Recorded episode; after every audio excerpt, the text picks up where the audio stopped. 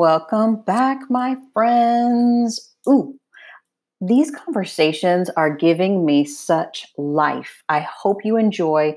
Know that I have a backlog that I'm just now uploading, so take me with you on a walk. I'm thinking if you walk like an hour, you could get two or three of these in, and I hope that they give you as much joy as I have had making them and having these conversations. On this episode, this is episode three of season two, I have Tara Brown. I have a comedian, y'all, like a for real comedian who lives somewhere near us in Charlotte. We're so excited to be meeting all of these new friends. Tara is cracking me up. Like, we just had a no frills conversation. And I think you'll understand why she is so popular and family friendly. She even has, I think it's in August, if we can all be together, a show that she'll tell you about that we could all go and eat together if we're doing that in August. But no matter what, she has videos on the internet. I, you know what? I'm not even going to tell you any more about it because you need to meet our new friend who is talking about a few things, including how to know how to use humor when you're dealing with difficult things. I think you'll get it. Okay, I'm not going to say any more. Here she is, our new friend Tara. Cord. I am so excited to welcome our very first comedian to the What She Said project. Woo! I'm the first comedian making history today. I love it. We're breaking through all the ceilings. We're cracking them through. There you go. There are no ceilings around here. None. I am Shannon Ivy, and I want to welcome you to our season two of our podcast. And please, for our listening audience, would you tell us a little bit about yourself so folks can find you? Well, thank you, Miss Shannon. Thank You're you so much for having me. Uh, my name is Tara Brown. I am a comedian based in Charlotte, North Carolina and um, I'm originally from Brooklyn, New York. So I like to tell people uh, I live in Charlotte, but I'm from New York. Uh, and then you can actually hear it in my accent because you never lose a New York accent, you know, especially when I get upset. I'm like, what are you talking about? Like it comes out. um, I have been uh, performing around Charlotte. I, I tour uh, around the country. Uh, I am the most recent winner of the Jeanne Robertson Comedy with Class Humor competition. I do clean and family friendly comedy. So, um, and I, I produce a, a, clean comedy brunch show at the Comedy Zone in Charlotte that is designed for, you know, uh, parents to bring their kids. to really uh, super fun and family friendly show. And if we get back to any sense of normalcy, the next one will be August 16th at the Comedy Zone in Charlotte. So, yes, yeah, I, um, yeah, so that's who I am. And I'm happy to be joining you and, and having some good conversation today. Thank you. We are connected because we have a mutual friend in common. And Bonnie is one of the activists that's been working with the I Can't Breathe SC group. She's amazing. Yes. And you and I had a quick conversation um, before this about how important it is for everybody to figure out from their lane or their lens. Can you tell me more yeah. about your feelings on that? You know, I think one of the trickiest things now is um, people don't know allies, I'll, I'll, say. I don't like to say white people, I just allies, you know. Yeah. Allies are not sure what to say and they don't want to say the wrong thing. And I get that. But, you know, everyone has their lane and everybody has what they can do. So it might not look like protesting for you, but it might uh, look like helping with bail fund or bringing water to protesters or, you know, volunteering behind the scene in some sort of way, getting involved in the social justice organization. So I, I think, and the other, like I said, people don't know what to say, but say something, you know, do something, be there, be supportive. Sometimes it takes just listening because I think a lot of times, even not even with this, but with anything, we listen to respond, as they say, and not listen to understand. So a lot of times, if I'm telling you my story, you wanting to empathize with me may say, yes, that's like the time when this happened to me. And, and it's just like, it's not like that at all. You know, because what I hear when I'm telling you about a time when I've experienced racism and you tell me something that doesn't sound nearly uh, as close as what I'm talking about, sounds like, oh, wow, that time you broke your nail. You know, it's not the same thing. So I think a lot of times in our quest to empathize with people, because I've done this myself on different levels. Like I want to make sure someone feels like I, am with them. So I'll share my story, and I'm like, you know what, this is not the time. So I think it's time to listen and then act. And we don't, you know, we want people to get out there and do what feels right to them. Like I said, activism looks like something different to everyone. I love watching Bonnie and in this millennial generation, and they are out there and they're doing it, and it makes my heart feel good. I, you know, ever since all of this happened, um, I honestly have been crying every day, just every day. It's just been heavy. And what has kind of helped to dry the tears a bit is watching young people get out there, watching, you know, the diversity of people out there in those streets saying, this is it and this is enough.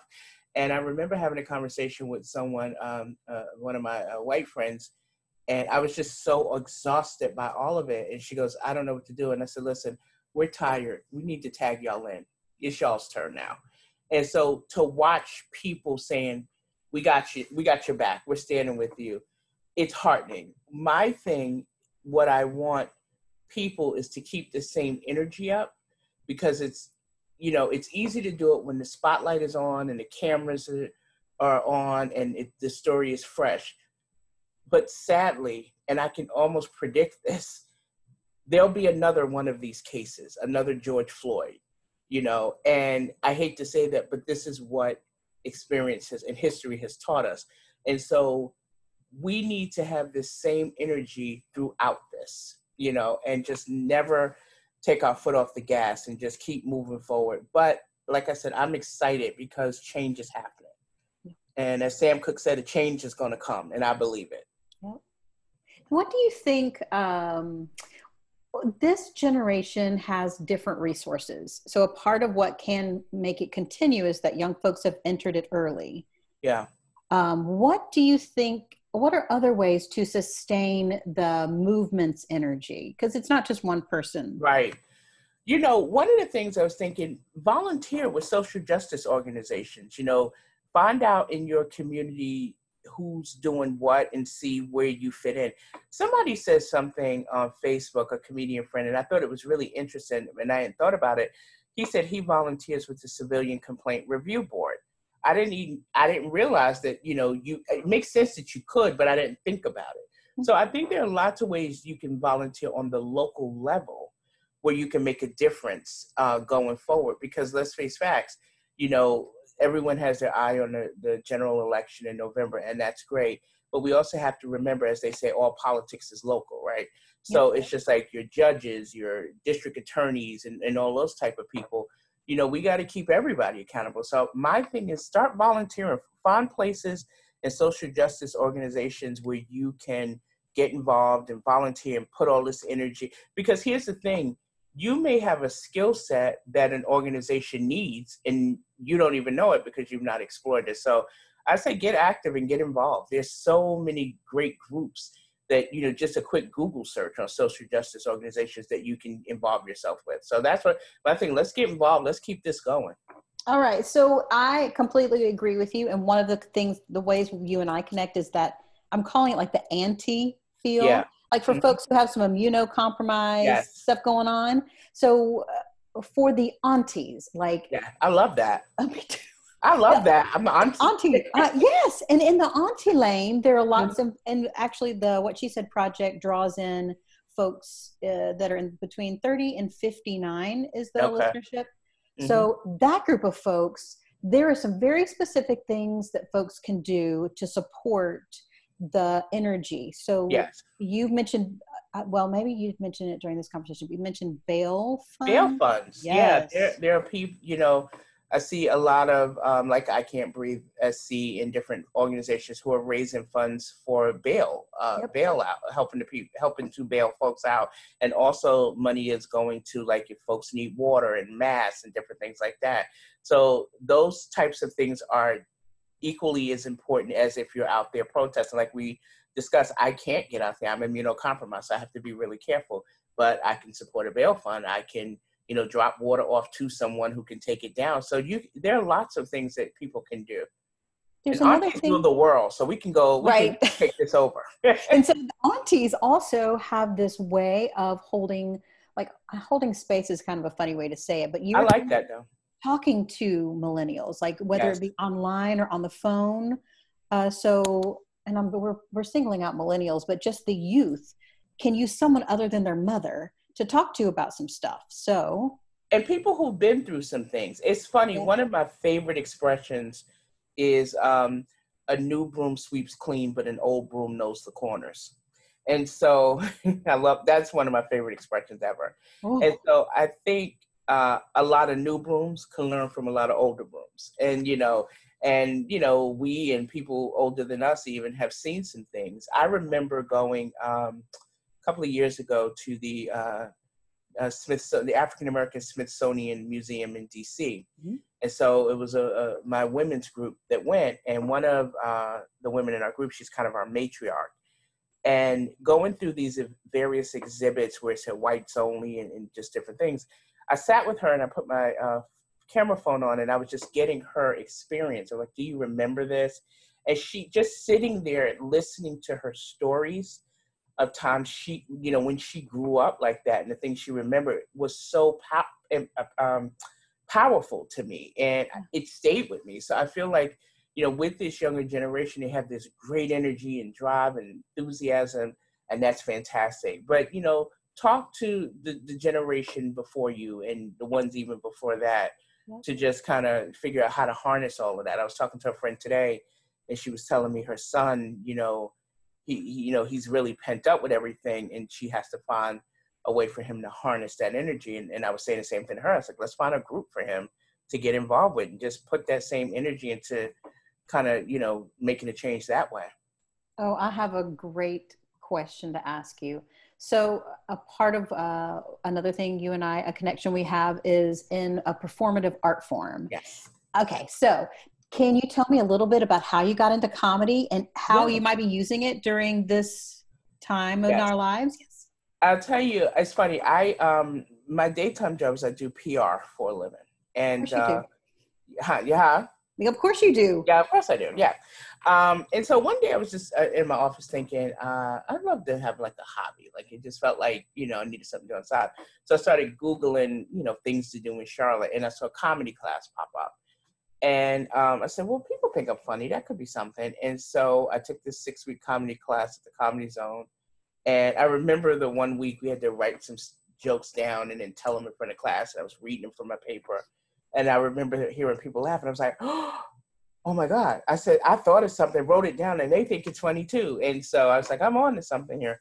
And, um, you know, and then from there, it's taken off and had opportunity to tour the country and you know, perform lots of places. Right pre-pandemic, I was uh, I performed in Dallas with Jeanne Robertson at the Winspear Opera House in front of 2,000 people, and that's the largest audience to date I've um, performed in front of. So that was amazing. I'm like, thank you. It was before the pandemic, and uh, that's been great. And so this has been an interesting time for me uh, from since the time we got kind of under quarantine until now, because uh, comedy has gone away. Uh oh.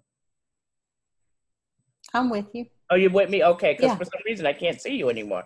I'm here. Uh, okay, there you go. There you go. Yeah. Comedy, you know, live shows have gone away, you know, and um, but what I've had the opportunity to do are virtual comedy shows, which have been interesting. So I've done a lot of Zoom comedy shows, and it's it's it's been an interesting thing because to do comedy and not hear people laughing. Yeah. I can see them. They're they're uh, they're on mute, and I, I tell the story about that one show, and I couldn't hear the guy, but every time I looked at him, he kept doubling over and laughing and falling out of the frame. And I was like, "That's my guy. I'm focusing on that guy." Um, so there's a metaphor in there. There's some metaphor, be, right? Yeah, it's like the who that guy. If we focus on, you were talking with me about this, like the good like what can get you through and the good stories and yeah. that one guy you saw him and focused i don't know he was he was, like, he was my guy yeah and so that's been fun and one of the things i noticed doing that right at the beginning of quarantine is that people's faces like when you get on they look sad you know and very downtrodden and then you say something that kind of helps to change that and that's really good. And I did a show yesterday actually for a company, And one thing I thought was cute is I was it was their staff meeting, so I was going to be a part of the staff meeting. So the guy was like giving a tour to the people on like they hadn't been in the office in a while. He's like, "Hey, look at this, whatever." And they had a can of Lysol there. So when it was my turn, I was like, I want to work there because you got guys got Lysol, and I haven't seen a can of Lysol in Charlotte in like six weeks. I was like, that seems like a good place to work, you know. So just kind of connecting with people and reminding them again, we're all in this together. Um, the interesting thing about this too is you, you you have to come up with material that's relevant to the times. You know, I have a set I normally do. I can't not address what's going on. I can't just do my set and like not act like we're this is normal that I'm doing this to you over the computer. So I have some jokes about quarantine and essential businesses and that sort of thing. But the one thing I've I stayed away from were any uh, coronavirus jokes because I just think you know we've lost uh, 110,000 Americans to COVID-19. I don't find anything about that funny. So it's just kind of tempering the material and recognizing that you bring a much needed service right now um, and I'll, I'll tell you this interesting story. I um, was doing right at the height of everything that's going on. I think the video of George Floyd had just come out. And I was grateful that I didn't have any comedy shows coming up, any virtual shows, because I just wasn't in the proper headspace for it. So I was doing an interview with a television uh, station, uh, kind of an access program. And uh, I missed in the confirmation email they sent me. I thought it was going to be a straight interview. I missed the part where they said, we want you to do 20 minutes worth of material. And so I kid you not, one minute before we're about to go, they told me, oh yeah, we can't wait to hear jokes. And I was like, what are you talking about? And they're like, oh no, we wanted you to do comedy. So I literally had to, I was feeling so heavy. Like I did, I was not in a place to make people feel like making anyone laugh. And plus I had to put 20 minutes in my head together within the span of 60 seconds. But thankfully I was able to do it. And, but I had to push something down in myself to give mm. the people what they needed. And I think that's the other thing that's tough for comedians, you know, even before a pandemic and, you know, protests and everything, you're always kind of pushing things down in you to be able to give the audience an experience that they won't forget and, and to make them feel good. And then for me, like, you know, I always say at my show, you never know what a person is walking in the door with. I want when you come in that I've said something that made you laugh, made you forget about any problems, at least for a little while. You know, you're going to deal with that, but for those, you know, that little while you're with me, let's laugh about it. And then I do a lot of material about being over 50 and people, like I talk a lot about my waxing my chin hairs. People love that because everybody has chin hairs. yeah. I, I called mine my pandemic friend. So I oh, had my oh, first yeah. one. It was a little pandemic you surprise. First, yeah, I got a beard uh-huh. going here. First one, I, first one. Oh yeah, it's it's ugly. Yeah, yeah mine are growing in white now, so that's kind of tricky. Oh, that's very sparkly. No, actually, I look like uh, Harriet Tubman a little bit. it's a little tricky. it's kind of tricky. I want to see your show so bad now. So for folks that are listening, how if I wanted to follow you, just in case you do more of these virtual shows, how do I find yes, you? Please, uh, Tara Brown Comedy. I'm at tarabrown.comedy.com. I'm on all things social media at Tara Brown Comedy. And I need folks to find me on YouTube. So if they go to YouTube and subscribe at Tara Brown Comedy, I got some great videos there. You get to know more about me. And then you, like I said, if you're in the Charlotte area and assuming that we get to phase three in North Carolina, uh, my clean comedy brunch, August 16th. That'll be fun. And you can bring the kids. You don't even need a babysitter. Oh my God. I'm a solo parent. So I'm so going to be there if we're yeah. able to be there. It's hour and a half from us. Not bad. Not bad. Yeah. I like Columbia, Cola. Soda Come on down. Call it. Yes, Soda yeah. City. You would be you'd be very welcome here. And I got a lot of good friends up that way. A lot of co- comedian friends, good folks up in Cola. Yes, ma'am. Thank you so much for taking time with me. Thank you for having me. I appreciate it, Shannon. Such a gift, and thank you for all that you're doing, and thank you for holding down your antiness. And I love that. Charlotte. We should get shirts. When you get shirts, yes. let me know. I'll, buy a shirt. Hey, yours is on me. I'm gonna make sure I know what you need. There we go. Thank Have you, a good rest of your Friday. You too. Bye. Bye.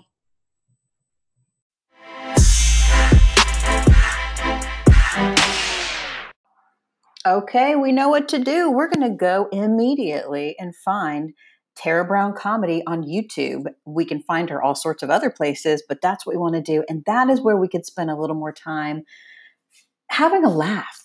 Like what what is making you laugh right now? I want to know. Tell me more about it. Who else should I be interviewing? I am open to it, y'all. Let me know. I hope you're enjoying these. Tara, thank you for being so brave and hopping on with a stranger on the podcast. It was uplifting, amazing to meet you. We cannot wait to be in the same room as you, hopefully sooner than later. All right, y'all, that's it for this episode. Please share it up with your friends if you think it would be helpful. I've got more coming. Much love. Stay safe. Be smart. Laugh. I love you. Bye. Oh, thank you.